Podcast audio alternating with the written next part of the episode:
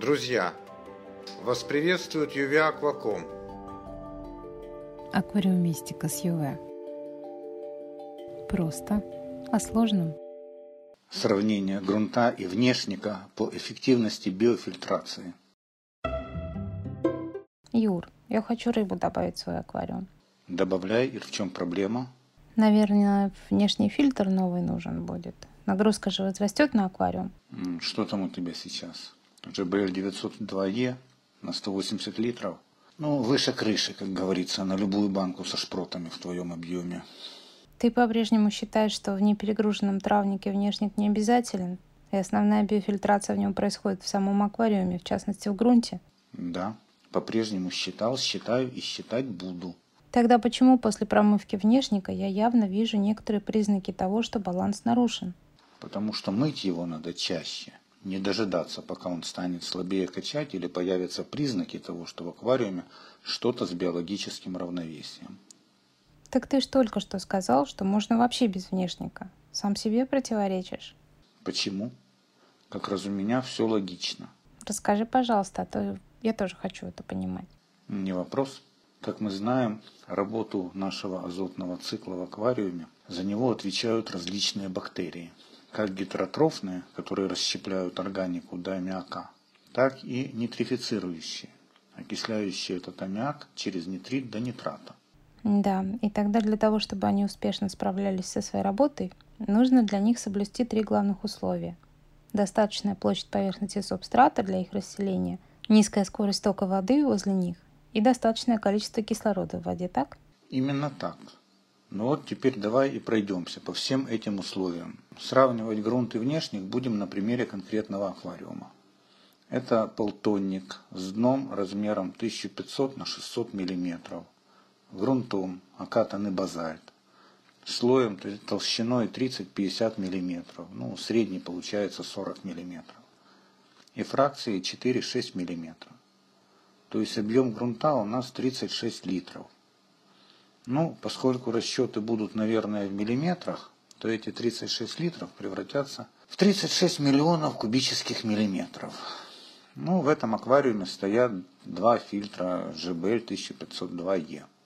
Итак, вначале прикинем общую полезную площадь поверхности грунта. Как? Ну, по среднему, конечно. Вначале посчитаем площадь поверхности одной крупинки. Ну, предположим, что она круглая, ее диаметр 5 мм. Получим 78,5 квадратных миллиметров. Ну ладно, в реале она у нас не круглая, та крупинка. Давай ее увеличим. Ну, пусть в полтора раза. Будем считать, что площадь одной крупинки грунта со всеми мыслимыми запасами будет 110 мм квадратных. Теперь посчитаем, сколько у нас крупинок грунта в нашем аквариуме. Объем одной крупинки легко считается 65,4 мм кубических. Соответственно, крупинок грунта в нашем аквариуме будет 55 тысяч штук.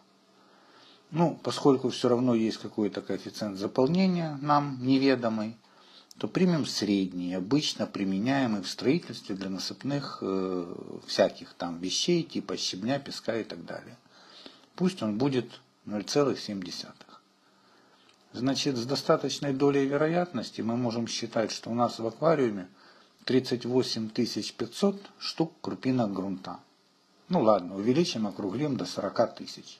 Типа, чем их больше, тем больше преимущества грунта перед фильтром? Ага.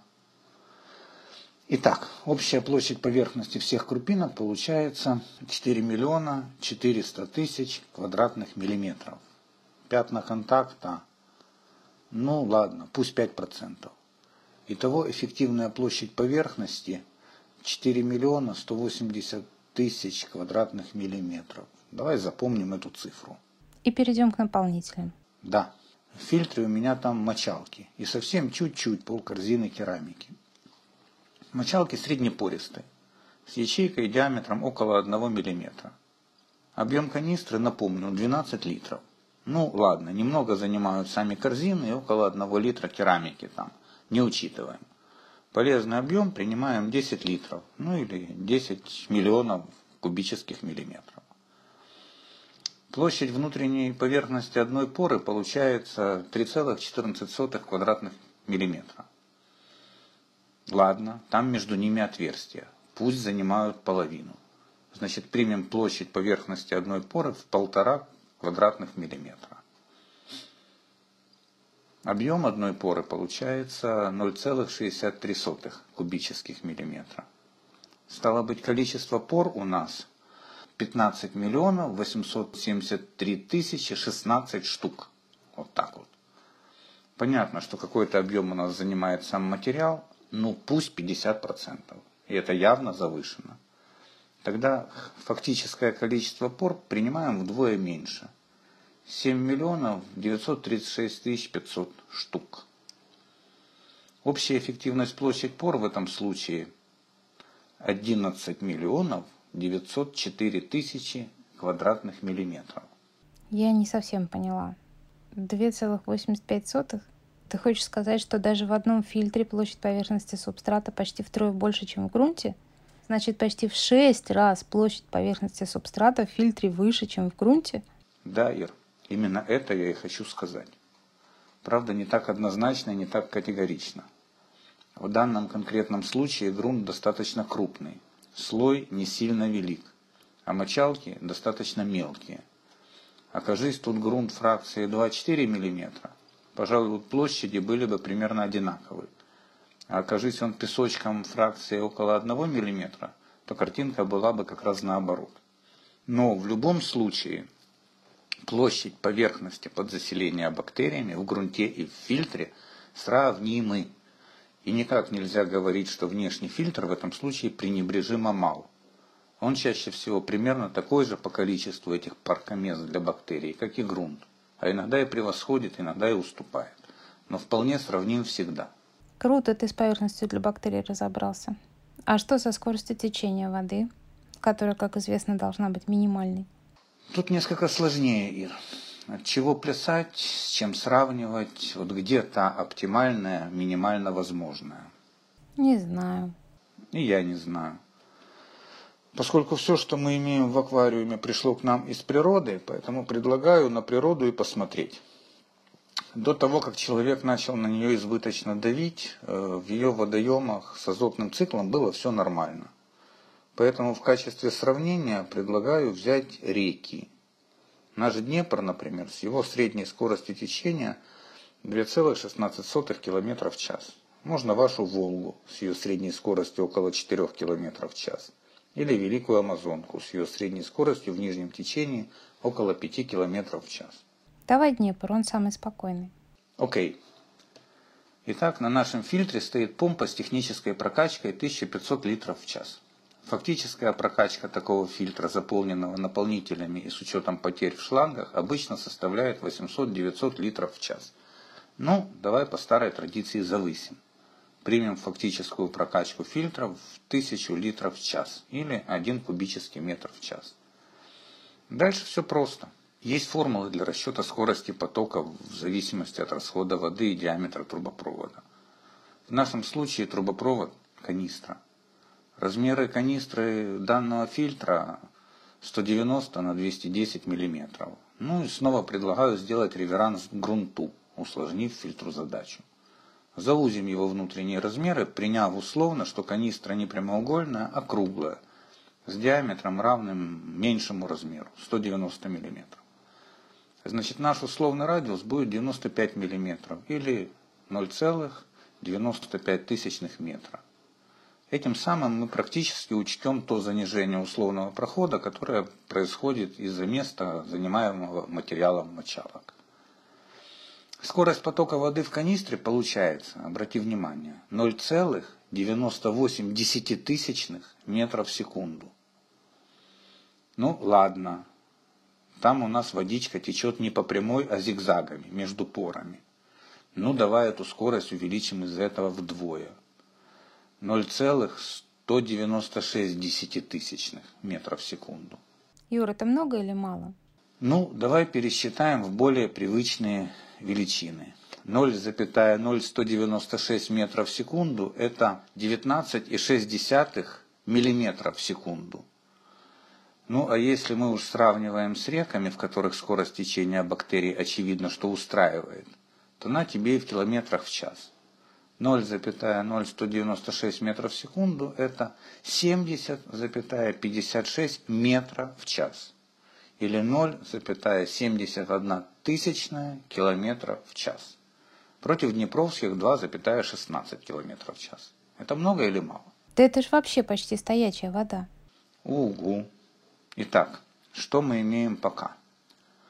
Пока мы имеем, что эффективная площадь субстрата внешника вполне сравнима с таковой у грунта, и скорость течения воды во внешнике намного ниже скорости течения воды в природных водоемах, и вполне можно считать ее как минимальной.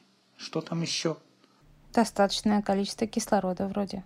Ир, ну здесь без аппаратных замеров ничего не, ни, никому не докажешь. Но вот э, опыт и обычная логика мне, например, однозначно указывают на то, что в аквариумной воде, которая протекает через фильтр, кислорода ну никак не может быть меньше, чем в толще грунта, в котором биофильтрацию не отрицает никто.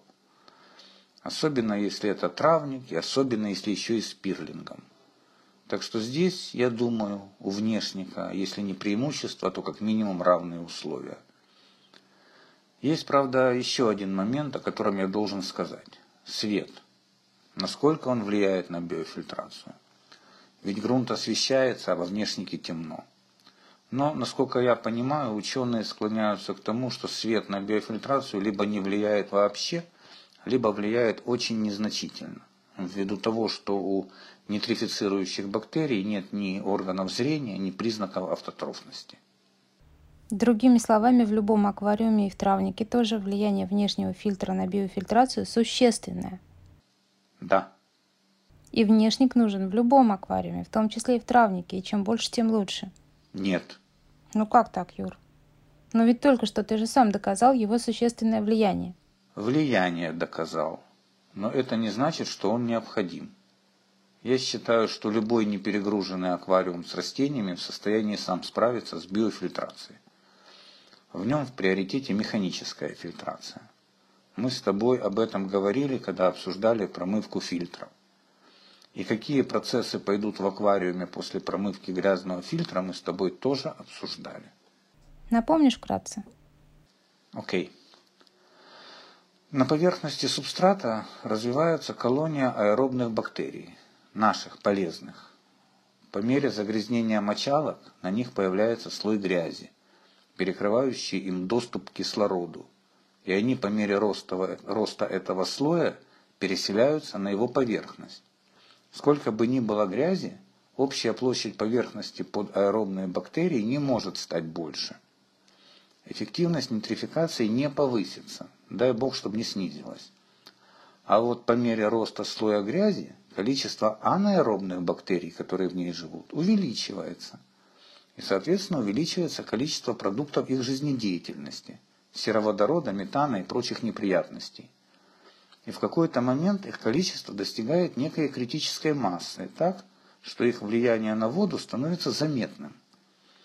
Если есть опыт, то ты это заметишь раньше.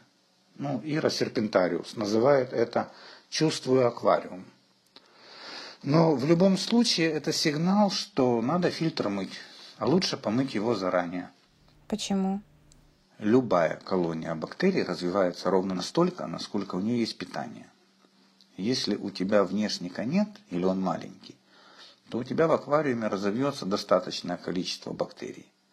Если же у тебя есть внешник, да еще и эффективный, то вся еда будет делиться между ним и грунтом.